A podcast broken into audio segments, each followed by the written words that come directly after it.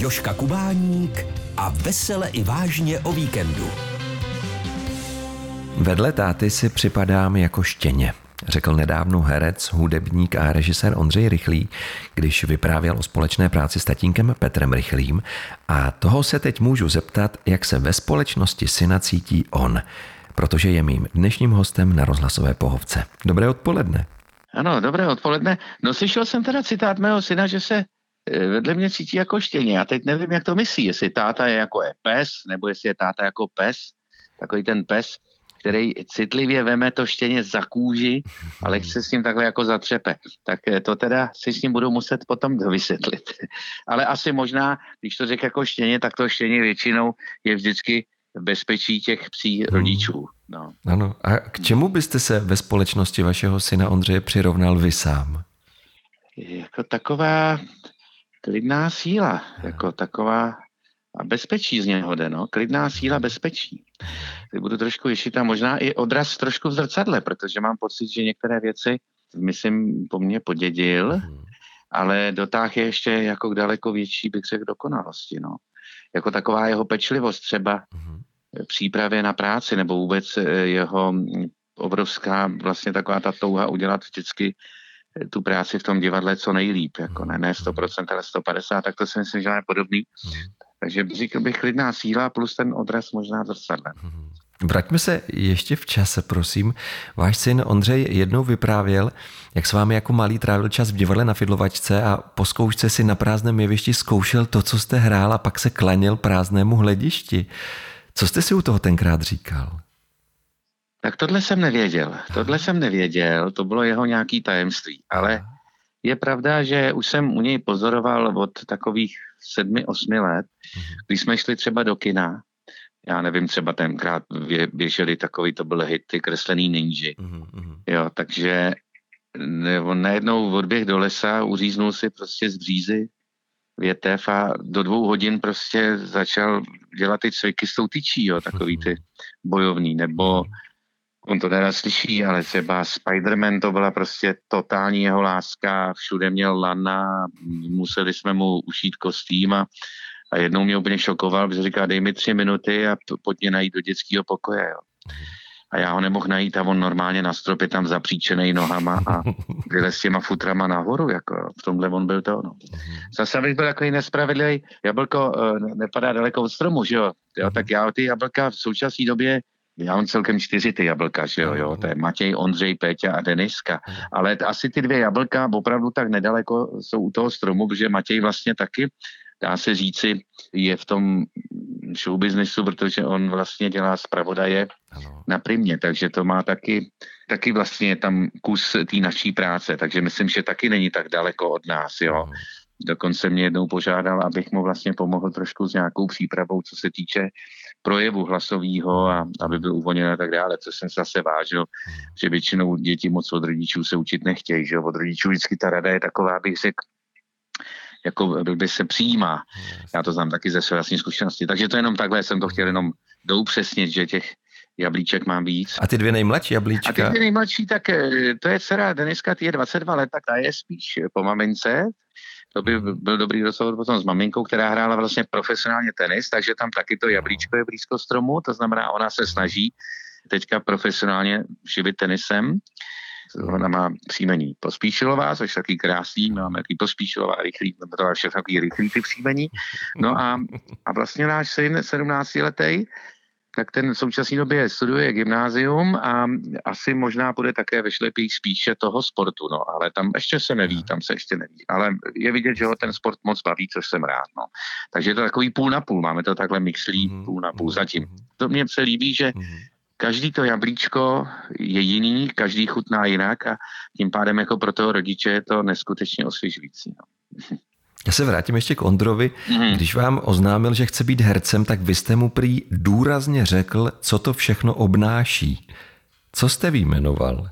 No, vyjmenoval jsem eh, vlastně tu časovou náročnost toho zaměstnání, že to není moc praktické zaměstnání ohledně třeba chodu rodiny, protože hmm. herec večer hraje, to znamená, herec večer odejde, herec odchází podle toho, kde to divadlo má, odejde v pět nebo v šest a vrátí se v jedenáct domů, to už. Hmm. Když jsem se díval na takový dokument a myslím si, že to řekl hrozně hezky Petr Štěpánek. Hmm. Říká, vy, vy pořád toho mého otce demonizujete, ale Představte si, my děti jsme skoro z něho nic moc neměli. Jo?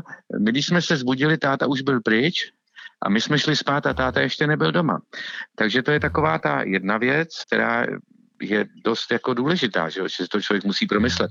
A potom ona ta obživa taky není tak jednoduchá. Ono jako divadelní herci nemají zas tak velké honoráře, takže ono to není zas tak nevelké vyskakování. Proto ty herci, aby vlastně uživili ty rodiny, tak se snaží vydělávat i jinde, to znamená, já nevím, v rádiu, v dubbingu, a když už mají to štěstí a prostě prorazí, tak pak se můžou dostat do televize, jakmile se dostanou do té televize, tak tam musí přilepší těm honorářem, ale samozřejmě musí zase podezat ten výkon, aby je zase dále obsadili. A potom ještě je to jedna věc, vy jste závislí na těch ostatních, vy vlastně to sám nemůžete nějak moc ovlivňovat, vy jste prostě závislí, kdo si vás obsadí a na co si vás obsadí. Takže to jsou takové asi věci, na kterého jsem ho upozornil. Pak jsem ještě také upozornil, že jsem měl tu vlastní zkušenost a to se nemyslel zle, že pokud e, chce mít chod té rodiny dobrý a ne tak komplikovaný, protože on je velice citlivý, hrozně hezky se věnuje dětem, hmm. že by neměl mít ten svazek s herečkou, protože to jsem měl já a vím, jak je to těžké logisticky to dát dohromady, když nás třeba obsadili oba dva do jednoho představení. Ono i to zkoušení třeba, tak jsme to řešili vždycky doma tak, že když třeba děti onemocněly, tak vždycky doktorovi jel ten, kdo měl tu menší roli, aby jsme ten soubor jak si neomezovali, aby se opravdu dalo něco zkoušet. Takže to jsem mu jako všechno řekl ale jak vidím, tak taky všechno si asi nevzal k srdci, protože, jak se říká, láska si nevybírá, že? Takže on, on má vlastně herečku, teďka, on má herečku, samozřejmě Teresku Kripnerovou, že? Mají úžasný, samozřejmě krásný svazek, tak se tomu vždycky smějeme, když se takhle všichni potkáme, mm. protože oni teďka zažívají to, o čem jsem mluvil, ale samozřejmě to zvládají, ale sami říkali, že ano, měl si pravdu, je to teda náročný. Jako. Takže jo, mají babičky, mají dědečky, mají, mají samozřejmě mm. skvělý kolegy, takže se to dá. Vždycky se to nějak dá, no, ale říkám, je to trošičku samozřejmě složitější. No. Takže tak asi, asi takhle jsem s ním promluvil. No. Mhm. Po škole Ondra nastoupil do plzeňského divadla. Měl jste potřebu mu dávat připomínky staršího a zkušenějšího kolegy, nebo jste jej spíš nechával, ať roste sám? Podívejte se, já jsem vždycky si počkal, protože já vím, že to je nepříjemné. On už měl se mnou jeden takový zážitek, kdy vlastně využili trošku té vizuální podoby, kterou má po mně. A vlastně ho obsadili jako mého syna do seriálu Ordinace v Růžové zahradě. To bylo po druhý, kdy jsme se takhle potkali vlastně pracovně. Poprvé to bylo v divadle na Pidlovačce, kde hrál malinkou roli v kouzlo domova, jo, takže tam jsme hmm. poprvé. A já vím, jak je to těžký, tak já jsem do toho nezasahoval. Spíš jako, když byla příležitost, třeba když jsem natáčel, tak jsem třeba se přitočil a když měl tu dobrou náladu, tak se mu jenom řekl, pozor, neříkej všechny věty, věty stejně. Každá věta je nějaká myšlenka a pozor na to, ať vlastně to není nudný třeba. Ale když se týkalo toho divadla, tak jsem se jel podívat na představení. Já jsem respektoval mého syna, to je taky zajímavý, že on mě taky na všechno nepozval. On prostě řekl, tatínku, teď můžeš přijet. Nevím, je tam nějaký respekt, nerozumím tomu, ale já jsem to samozřejmě respektoval samozřejmě někteří kolegové říkají, co seš to za tátu, jak to, že jsi to neviděl. Já říkám, prosím vás, já čekám na pozvání mého syna, tak buď mě pozval třeba dřív nebo později, prostě až měl takovou tu nějakou jistotu, mm-hmm. že ten táta by to jako mohl vidět. No a potom jsme šli po představení třeba na kafe nebo na nějaký jídlo a tam jsem poznal, jestli chce něco slyšet nebo ne. A vždycky jsem se k tomu nějakým způsobem vyjádřil. Ne, že bych byl vždycky kritický, to ne, ale vždycky jsem spíš jako ho nějakým způsobem motivoval, jo, nebo sám, když mluvil o nějakým problému, tak jsem mu třeba se snažil jako nějak poradit. No. Ale je pravda, že jsem vždycky byl, jak bych to řekl, ne úplně kritický, ale snažil jsem se to nerozmazlovat, no, a nedělal jsem toho rodiče, ježiši, no to bylo úžasný, to bylo mhm. úžasný, to ne, ale vždycky, když se mi jakoby něco nelíbilo, tak jsem se ho zeptal na to, proč to třeba dělá takhle, nebo No vždycky jsme si o tom, myslím, veli, velice dobře eh, promluvili, no. Mhm. Zase jsem volil takový slova, abych ho úplně samozřejmě nezničil, samozřejmě, no. Ale já spíš toho syna jsem sledoval takhle zpozdálí, protože to poznáte, ten, ten talent, který tam je. A to je takový renesanční člověk, že jo, on hraje na klavír, že jo, fantasticky, skládá muziku, takže vlastně muzikant slyší to dobře, cítí dobře rytmus a dbá o svý tělo, cvičí, jo, no, věnuje se tomu fest, jo. Je vidět, že i se snaží prostě hrát co nejlíp, prostě civilně, takže to tak jako z dálky pozorujete a máte z toho radost a já samozřejmě jsem taky synům nechtěl jak se říká, zametat ty cestičky, aby si vážili vlastně toho, čeho dosáhli. Takže já jsem spíš takový ten díky bohu šťastný rodič, který z dálky pozoruje, jak se dětem daří a jak milují svoji práci. Šťastný a pišný. No, to je pravda. No, to je pravda. Petr Rychlý, to je můj dnešní host, se kterým si povídám o tom, jak daleko padla jablka od stromu. Víte, co mě překvapilo? Vy jste nedávno řekl, že Ondra je lepší než vy. Jak jste to myslel? No je to lepší herec než já, ano. Je prostě dál. Je, Opravdu? Ano, já to tak cítím. Je to pravda, no. A to má člověk takovou radost, no, že prostě tady bude běhat nějaký ještě to mý příjmení, ale prostě, no mám, mám, mám z toho radost. No cítím to tak, když vidím jeho výkony v představení, jak na to jde. On je samozřejmě typově jiný herec, ale vidím tu odezvu, no. Tak je to takový můj pocit, že my jsme takový soutěživý, že jo, vždycky, vždycky, teďka, když jsme vlastně se setkali u té práce, tak vždycky to byl můj nápad, ne, to byl můj, až najednou Ondra řekl, ty tati snad si to budeme sát, ne? Kdo vyhraje na nápady v tom představení. Takže ano, řekl jsem to a nebo je na tom něco špatného? Ne, ne, ne, právě já to obdivuju. Já, spíš by mě zajímalo, je to těžké říct takto nahlas? Prostě to přiznat, že si myslíte, že váš syn je lepší? Ale to přece není těžké, to je přece radost toho rodiče, protože víte co, to divadlo je opravdu, ať si kdo chce, co si o nás myslí, je to těžká dřina, je to fakt těžká dřina. Všichni mm. taky neprorazí, rozumíte, je tam spousta nešťastných lidí. Všichni chtějí hrát hlavní role, nemůžou všichni hrát hlavní role. Nejsou všichni postavení k tomu, aby to představení utáhli, jo. Je nás tam dost, ta konkurence je velká, jo teď ten kluk eh, chudák žije s tím mým příjmením, jo, to taky není jednoduchý, jo. Takže bojuje se spoustou věcí, jo. A najednou prostě přijdete do divadla a padne vám brada máte radost a říká, jo, je to super. To jako rodič máte radost, no. A já to prostě takhle cítím a to není léž, no. Je to prostě tak, že to můžu to říct takhle nahlas a, a prostě držím mu palcem. On si myslím, když to takhle vydrží v tomhle nasazení, tak prostě se těším na jeho nějaký další a další pěkné věci a hezká překvapení, která určitě přijdou. Český rozhlas Zlín. Na mé rozhlasové pohovce si dnes povídám s hercem Petrem Rychlým.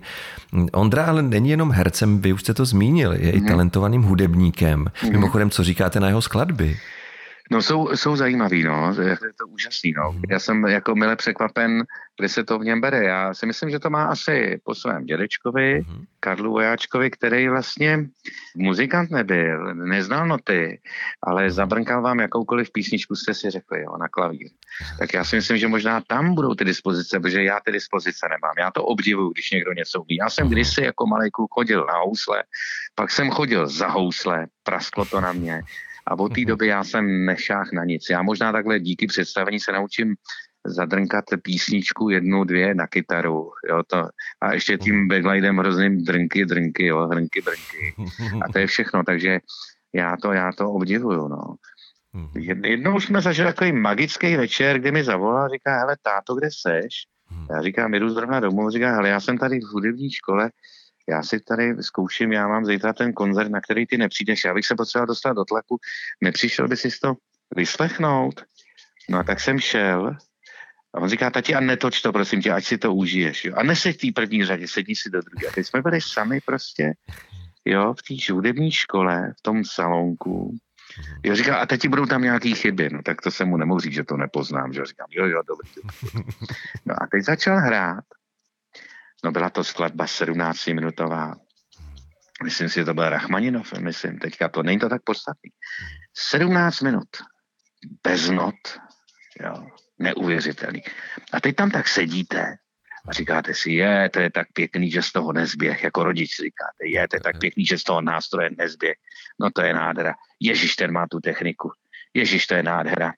A pak najednou je to tak dobrý, že najednou si říkáte, že se začnete stydět, říká, Ježíš Maria, já nic neumím, já mám tak šikovnýho kluka. No a pak to bylo tak úžasný, on to dohrál Já za ním jdu, říkám, já tě musím obejmout. On říká, tati, já jsem spocený. Já říkám, to je mi jedno. Tak jsme se objeli, on říká, byly tam čtyři chyby, já říkám, Ondro, já to vůbec nepoznal. hmm. Takže to byl takový ten krásný pocit, když prostě vidíte toho kluka, který nakonec eh, jako ten klavír dochodil. Ono takhle, jo, proč mám z toho radost teďka, je, on, on začal na housle. Mm-hmm. To si prosadil, mu říká, já chci hrát na housle, já chci hrát na housle. A protože já jsem na ně hrál, tak jsem mu to furt rozmlouval. Říkám, Ondro, nechoď, to je to šílený, je to taková dřina. Mm-hmm. Jo, taky každý na to nemá, jo, to je šílený. No a opravdu na to začal chodit a začal mít z toho nějaký žaludeční vředy, prostě psychické problémy. Mm-hmm. Ale já jsem najednou tenkrát řekl, hele, neuhneme, ty jsi strašně chtěl ten hudební nástroj. A už jsem taky myslel na jeho budoucnost a říkám, hele, herec, který umí na nějaký nástroj, tak už má jo, super procenta navíc. Mm-hmm. To ty režiséři rádi využijou. No tak jsme potom přeskočili právě na ten klavír, na jazzový klavír. Vychodil panu profesoru Hradeckému, no a to byla pecka, no. Jeho to začalo neskutečně bavit, oni tam měli kapelu a mm-hmm. no a dneska prostě zasedne za klavír a zahraje vám cokoliv, no to je taky mm-hmm. Teď se ještě dostáváme k další Ondrově profesi a to je režie. Byl jste překvapený, když jste se dozvěděl, že bude v divadle v Dlouhé, kde je v angažmá jako herec, mm-hmm. připravovat inscenaci Mrk, co by režisér? Ano, ano, tak já jsem byl překvapený, že má takovýhle režisérský ambice. Já jsem je samozřejmě ze začátku, když mi to řekl, tak jsem říkal, jo, jo, jo, to chce každý herec, jako chce režírovat, to je jasný, toho přejde. A pak najednou přišel říká, eh, že v divadle v Dlouhý, že to je úžasný, že vždycky na konci sezóny mají rozhovory, jak se jim sezóna líbila a jestli nemají nějaký ambice. No já jsem tati takhle řekl, že chci režírovat, no a tak příští rok budu režírovat. No, tam, tak to je ale pěkný. No a on vlastně pro studiovou scénu právě připravil to představení Mrk pro pět vlastně mladých herců a ono to bylo v období covidu, a já jsem mu zavolal, jestli bychom třeba nemohli přijít se ženou, že jdeme kolem divadla. On říká, hele tati, přijď, ale je to teda specifická premiéra, protože je covid, tak se nehraje. My jsme se tady jenom sešli za dodržení hygienických podmínek a my to vlastně hrát nebudeme, my jsme to jako natočili a promítneme si to na plátně v divadle. To byla taková zvláštní premiéra, jo. Takže jsme tam přišli, všem jsem popřál zlom vás a sedli jsme si do hlediště jakoby do kina No a teď to jako pustili a já po tom představení jsem zase opět prostě koukal s otevřenou pusou a zase mile potěšený s tím, jak se mu to povedlo, jak pracoval s herci. Moc se mi to představení líbilo, no. Tak jsem odcházel zase s pěkným pocitem, že ten kluk zase prostě udělal něco na 100%, no a dobře. S hercem Petrem Rychlým si dnes povídám o jablkách, která nepadla daleko od stromu. Vy jste pak Ondru oslovil s nabídkou, aby režíroval francouzskou komedii s pravdou ven, ano. ve které hrajete vy a kolega Luboš Veselý v divadle Kalich. Ano. Sám jste řekl, že jste se chtěl s Ondrou utkat. Jak na tu nabídku reagoval? No, ono to vzniklo takhle, že já jsem tam chtěl někoho, kdo k tomu bude mít nějaký vztah. Jo. A furt hmm. jsem přemýšlel, a ono je to problém sehnat nějakého rýžu, furt jsem nevěděl. A pak jsem najednou říkal, Ježíši Kriste, vždyť se ti líbil ten mrk, on chce režírovat, no tak mu zavolej, no a může režírovat tu tvoji hru, že jo, v duchu mi řekl ten nízký hlas, no tak jsem mu zavolal. No první reakce byla šílená, že odmít mi to, řekl tati, neslob se, je to obrovská zodpovědnost, jo. Jak jsme to teďka říkám, žaludeční úplně nervózu, prostě bolí mě žaludek. Já říkám, hele Ondro, samozřejmě taky si to takhle, já si vážím té upřímnosti. To je taky krásný, jo. On, je, on je strašně upřímný, což je super, jo. Mhm. Když on něco štve, řekne, řekne to hned, takže to jako ne, ne, nezačne hnítí.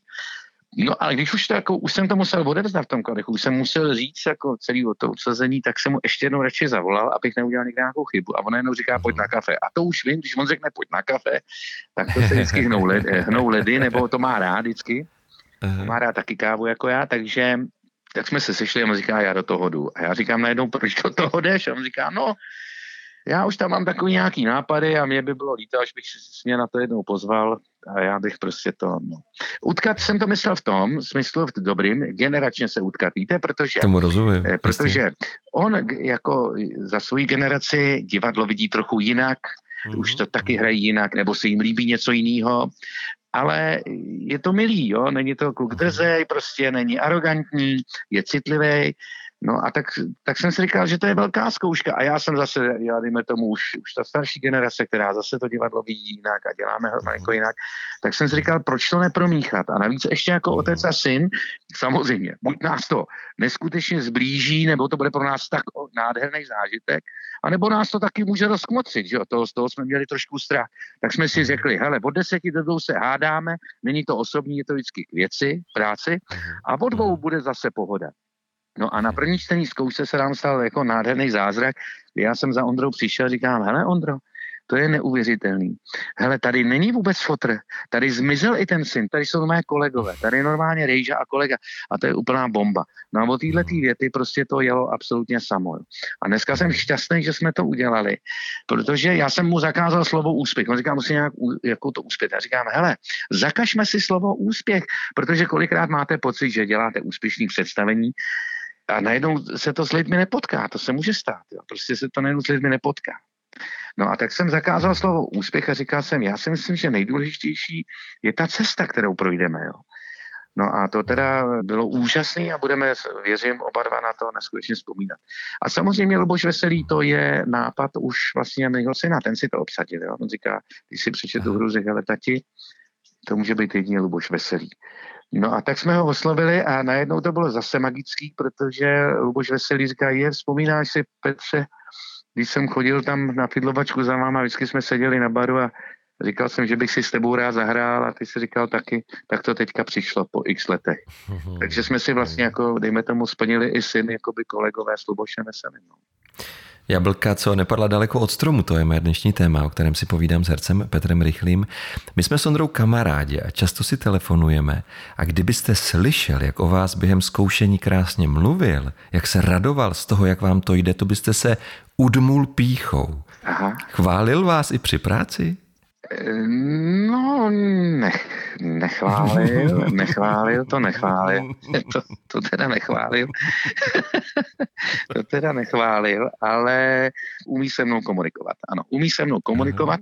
Upozorňuje na to Luboš, právě veselý, říká, hele, on ti říká tak pěkně ty připomínky, hmm. nepříjemný, a jak to, já to ani nevnímal, jo, že přece jenom, hmm. rozumíte, on je to taky trošku a ty, jsme jenom dva lidi na jevišti, jo, je to docela makačka, je to 77 stránek, nejde jenom o ten text, ale jde o ten taky pocit vnitřní, který tam musíme donést. Navíc on je opravdu, on teda neskutečně náročný režisér, člověk si u něj nesmí odpočinout. Prostě jako herec si u něj nesmíte odpočinout. Jo.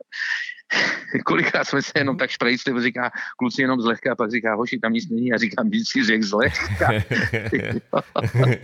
no a takže, že prý Luboš říká, on ti to tak hezky řekne, prý tatínku, prosím tě, tohle mi tam nedělej. jo, prý. takže a to já jsem ani si ne, ne, neuvědomil, že by během toho zkoušení říkal tatínku. Ale že by mě úplně chválil, to ne, ale dával mi takovou svobodu, jo, má to mantinely. Já mám rád režiséry, který mi to nedají slovo od slova, ale vytyčí mi nějaký hřiště, nějaký ty mantinely, jo, v kterých já se budu pohybovat. To mám rád, já mám rád trošičku takovou lehkou tvůrčí svobodu. Takže v tomhle on jako mě uměl vlastně usměrňovat, no, to by jako bylo dobrý. A nebo když někdo cítil, že mám z něčeho jakoby nějakou obavu, tak jako mě spíš, jako bych řekl, psychicky podpořil. Ale že by mě jako vyloženě chválil, úplně to ne. Potom jo, samozřejmě, pak když jsme to trošku už jako rozdělili s Lubošem, tak samozřejmě, že nás chválil, děkoval nám, to jako jo, to jako jo. Mm-hmm. Pak už nastalo to období asi po měsíci, kdy jsme si všichni vlastně užívali a hlavně on taky a dokonce řekl, že, že mu to jako sloužilo jako nějaká terapie, že prostě mu to nějak pomohlo hodně že to bylo hrozně fajn. No. Jako já jsem rád, jak to dopadlo. No. Je to takový, bych řekl, jako romantický, no, že prostě je přece pěkný, že když může táta se synem pracovat. To si myslím, že prostě je, je hodně dobrý. No. Proto jsem měl i radost, že se i ten nejstarší syn třeba Matěj prostě na mě obrátil mhm. a hele tati, ty jsi mhm. zkušený, potřebuji s něčím pomoct tady ohledně jako vyjadřování se a toho, takže jako to, to jsem si nesmírně těch, na těch kluků vážil. Mm-hmm. A nebo i pro mě to byl takový dobrý signál, že prostě ty kluci rádi přijedou prostě za tím tátou třeba Jo, že víte, jak to je, no prostě mhm. je to tak, já to vidím tady u toho sportu, jo, protože tady žena trénuje. A když trénuje děti, tak to jde chvilku, pak ty děti vás neposlouchají, ale cizí poslechnou. Takže tak. No, tak to jsem rád, no, že Ondra byl takhle spokojený, no. Byli jsme spokojení všichni, no, a mm-hmm teď se moc těšíme prostě na reakci publika a hmm. hlavně udělal to velice realisticky. Já totiž mám rád takový komedie, který můžou být vlastně na základě pravdy, jo. A nejradši mám úplně, když divák sede do hlediště a dostane všechny emoce. To znamená, může se zasmát a pak by bylo fajn, kdyby mu až zamrazilo, anebo i třeba se dojal. A to jsme tam eh, opravdu všechno dostali. A to jsem jako nesmírně šťastný. Je to samozřejmě náročný, je to makajda, ale dneska už víme, že jsme neudělali nějakou krávovinu, že to je opravdu představení, který má velmi kvalitní text, je docela bych řekl, i aktuální, což je neuvěřitelný. Jsou to francouzští autoři. Podle mě se inspirovali královou řečí. Jo, jedná se o prezidenta, o psychologa. Jo. Prezident má nějaký problém, já to nechci celý prozrazovat. A psychiatr má na to hodinu 35 minut, aby ho vlastně zbavil nějakýho tiku, protože on má za hodinu 35 inaugurační projev. Takže to je nový francouzský prezident. Teď si představte, že byly před chvílí volby Macrona. U nás budou. Ano. A jinak jsem chtěl říct, není to o politice, to je zajímavé. To představení Aha. není vůbec Aha. politické téma. Jsou tam samozřejmě některé věty, které jsou teda zajímavé. Například, že on říká, já jsem věřil, že mám vlasti co nabídnout. A na to psychiatr řekne, to můžeme všichni, a přece proto nemusíme být prezidenti. Jo, třeba, to jsou krásné věty. Mhm, no. Mhm. Pak jsme tam narazili taky na věc, a to už je zřejmě aktuální, bohužel bolestivá věc, a zřejmě ty francouzi už to řešili dřív. Takže není to naše aktualizace. Řeší se tam cena elektřiny. Jo? Aha, aha. že on říká tam, víte, já jsem na jedné z debat slíbil, že snížím lidem cenu elektřiny a majitel francouzských elektráren se vsekal tak, až mu málem vylítly pojistky. Jo? Takže eh, to jsou takové jenom takové narážky. Ale jinak mhm. to není o politice, je to, myslím, o dvou mužských ek. Jo? Mhm. Každý je trošku jiný. A vy jste ten prezident. Já jsem ten prezident a psychiatr je Luboš Veselý. No. Ještě ty příjmení taky, že jo, rychlý, veselý.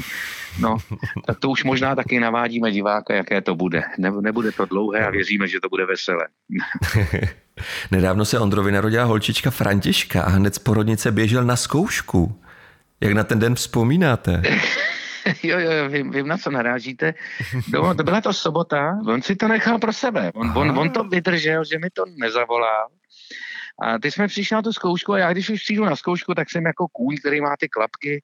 Já už se jako ano. jako soustředím, protože vím, že nás čeká nějaký úkol a tohleto. A, a teď on řekl, že nevyspalej, no já říkám, já vím, ty jsi furt nevyspalý, to vaše generace, furt jste nevyspalý, furt jste nevyspalý. No a tak jsem to nějak neměl. Říkám, no já jsem tak jako promiň, no, tak jsi dědek, že jo, teďka dvojnásobný, tak to, já říkám, jo, jasně, tohle to, já, já říkám, jak, jaký dvojnásobný, prostě, říkám, teď, já teďka jdu z porodnice. A no, si až srandu nebo co, ne? Já říkám, to není možný. No, Tereska porodila úplně perfektně, kolem půl osmí, podívala se na hodinky a řekla, hele, ty si neši zkoušku s tátou. tak, tak on je tam objal a přijel zkoušet a říkám, počkej, no tak to neskoušíme, dneska to pouštíme, ne? To hoši jdeme, to jdeme slavit. A on říká, ne, ne, ne, já jsem kvůli tomu přijel, jdeme zkoušet. A my jsme opravdu zkoušeli teda. My jsme opravdu zkoušeli. Před zkouškou samozřejmě mi ukázal fot, fotku, Františky to jo. Mm. Samozřejmě jsme to rozkecali, nezačali jsme přesně, to jsme nezačali. Jasně. Ale pak jsme zkoušeli opravdu teda to jako... Český rozhlas Zlín. Rozhlas naší Moravy. A byla ta zkouška trochu jiná než ty ostatní? S tím letím zážitkem, s touhle zkušeností? A nebo jste se dokázali odstřihnout a prostě jste pracovali? Nevím, ne, já myslím, že jsme se odstřihli. Aha, Možná, že Ondra ne, Ondra byl takový samozřejmě Jasně. ve chvíli. Vím, vím, že hned samozřejmě utíkal, to bylo jasný, že už jsme pak, myslím si, že ten den nedával připomínky a že utíkal uh-huh, potom. Uh-huh. To ráno bylo krásný, jako no, já jsem samozřejmě se smál, že a hlavně se smál Luboš, protože ten tu informaci měl dřív, že? takže se bavili mojí reakcí, no, protože než mi to došlo. Ale to má, to takhle já mám snad celý život, no, s těma klukama, no. Oni už jak, jak mi oznamovali vždycky, že třeba budu dědeček, to jsou taky jako hezký věci, že jo, protože když si Ondra chtěl furt pejska, jo, a já říkám, Ondro, neblázni, je to strašná starost, to je jako s dítětem, jo, to prostě není legrace mít psa, ty jsi herec, jo, Tereska je hereč, herečka. Říkají, no, máme kamaráda, on nám může eh, půjčit psa na zkoušku, že ten pes byl tak vychovaný, že mu nevadilo, jo? že byl tak socializovaný pes, že prostě, no tak si půjčili psa a říkal, no tati, je to opravdu náročný. No, a pak tady přijeli za námi tady na můj domeček, přijeli v noci spolu Říkám, co děláte? No my jsme tě chtěli jenom naštívit, a jenom, jo, ahojky, ahojky. A říkám, no a chtěli jsme ti oznámit, že teda si nakonec pořídíme psa. No a to jsem teda úplně se odkrvil a říkal, no tak to je bezvadný. No ne, počkej, tati, podívej se na tu rasu. A vytáhli nějaký časopis, já nevím, nějaká tlapka nebo já nevím, pesa, kočka, ten. A tati nalistuj prostě na prostřední stranu. A tam byla nějaká rasa, já na to koukám. Říkám, to je, to je šílený pes, se se zbláznili. A oni na tu druhou stranu tam na tu jednu fotku psa nalepili prostě snímek z ultrazvuku, že jo. A tam to bylo jasný, že mi přijeli oznámit, že budu prostě děda, že jo. Uh-huh. Se narodí to. Tak takhle mi to třeba oznamujou. Tak to je hezké. Nejstarší syn zase Matěj, že jo, ten to dělá zase jiným způsobem, že já jsem mu řekl, když si se mu říkal, hele, kdyby si chtěl být někdy herec, tak se netetuj, protože to je takový potom složitý, když by si měl hrát třeba nějakou hru a jo, měl bys tetování, jak je to může třeba omezit. No a on mi říká, hele, tati, budu si brát Aničku a pak druhou věc bych rád s tebou probral mezi čtyřma očima. Říkám, tak to je jasný, bere si Aničku a zřejmě mezi čtyřma očima mi chce říct, jo, mm. že čeká dítě. No a pak za mnou přijel a říká, hele, tati, já ti chci jenom tady říct, že bych si rád nechal vytetovat na rameno Batmana, tam tak to je bezvadný. No a potom, když vlastně čekali dítě, tak říká, hele tati, pojď se podívat, tady budu mít druhou kérku jo, podívej se, tady mám návrh a na to koukám celý tmavý. On se začal smát a říká, tati, ty, ty to nevidíš, to je to ultravazduchu. A tam do prčic. to je pravda. No takže to mě zase takhle sprtačil Matěj, no. Takže si s nima služívám, no, s těma mýma jabkama. Tak to je ale rozkošné, jsou tak hraví. Jednou se naštvu a udělám z nich kompot. Ne, ne, ne, ne, ne. Já si dám legraci. Ještě se vraťme k té premiéře, to bude za chviličku. Ano. Bojíte se, těšíte se? Za chvilku s pravdou ven vlastně půjdete i vy? No tak s pravdou ven, ano. Ono se to teda jmenuje s pravdou ven a ty se mě ptáte i jako já mám s pravdou ven, jo. Tak já už se těším na reakce lidí. Už potřebujeme reakce, jo. Už to máme jakoby naskoušený. A ono přece jenom, jestli vy to taky znáte, že jo, tak když zkoušíte komedii a je ticho v sále, no tak je to šílená dřina. A my už si potřebujeme ověřit, jestli jsme šli dobrou cestou. My jsme teda jednou měli takový lakmusový papírek, že jsme si pozvali kamarády, kamarádky, což bylo dobře a ty jsou nejkritičtější. Mhm. No a když se tam začali prostě na některých místech smát, tak to byla taková pro nás velká úleva. Jo, tak to byla pro nás velká úleva. Takže my se obrovsky těšíme. My máme vlastně eh, veřejnou generálku 17. června v divadle Kalich mhm. a premiéra je 30. června eh, na Hvězdném létě pod Žižkovskou věží v 7 večer. Mm-hmm. Takže se moc těšíme na diváky, že je potěšíme. No. Tak se na vás přijdeme podívat. Přijďte se podívat všichni, protože to podle mě stojí za to. Je to bude to rychlý, veselý a věřím, že, věřím, že v dnešní době diváky trošičku pobavíme. No. A říkáme, je to, mně se ten text líbí, že prostě je to situace, která se skutečně může, může stát. Jo. Takhle ještě jednu věc, já jsem ho přemlouval, nechtěl udělat pauzu Ondra, Mm-hmm. Protože říkali, to je autentický, jo, že to se to odehraje během hodiny 30, no ale přece jenom my jsme to tak trošku rozehráli, že to hrajeme déle.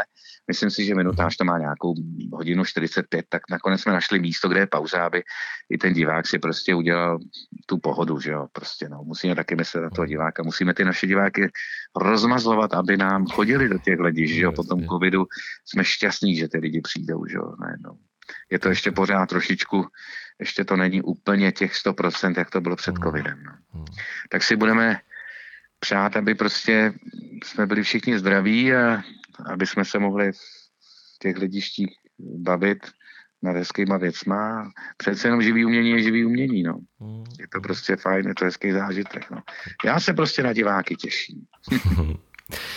Táta je tady pro všechny, zajímá se, jak se máme a je připravený nám kdykoliv pomoct, řekl o vás váš syn Ondra.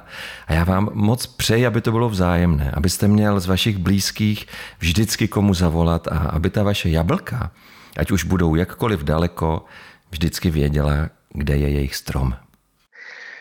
Já vám za to moc děkuji. Byl to úžasný rozhovor a i mi docela pomohl se na ty jablíčka podívat trošku i z jiné stránky. Vidíte, že i ty svá jablíčka si ty svoje jadřince chrání a my jako rodiče všechny ty pecičky nevíme. Samozřejmě asi to tak má být. A takže já vám moc krát děkuju a, a všem rodičům jsem chtěl vlastně popřát, aby měli zdraví děti, aby prostě měli radost. A je, ještě jedna věc, já jsem děti mý nikdy nenutil do nějakého mýho snu. To znamená, mhm. já jsem vždycky je nechal, jak to vybublá.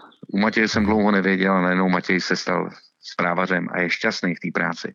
Ondry jsem věděl hned, že ta si bude hrát divadlo a hraje ho dodnes, ale ne, nebyl jsem ten rodič, říká, ty budeš inženýr, ty budeš ten, to jsem jako nedělal, no. Takže, no.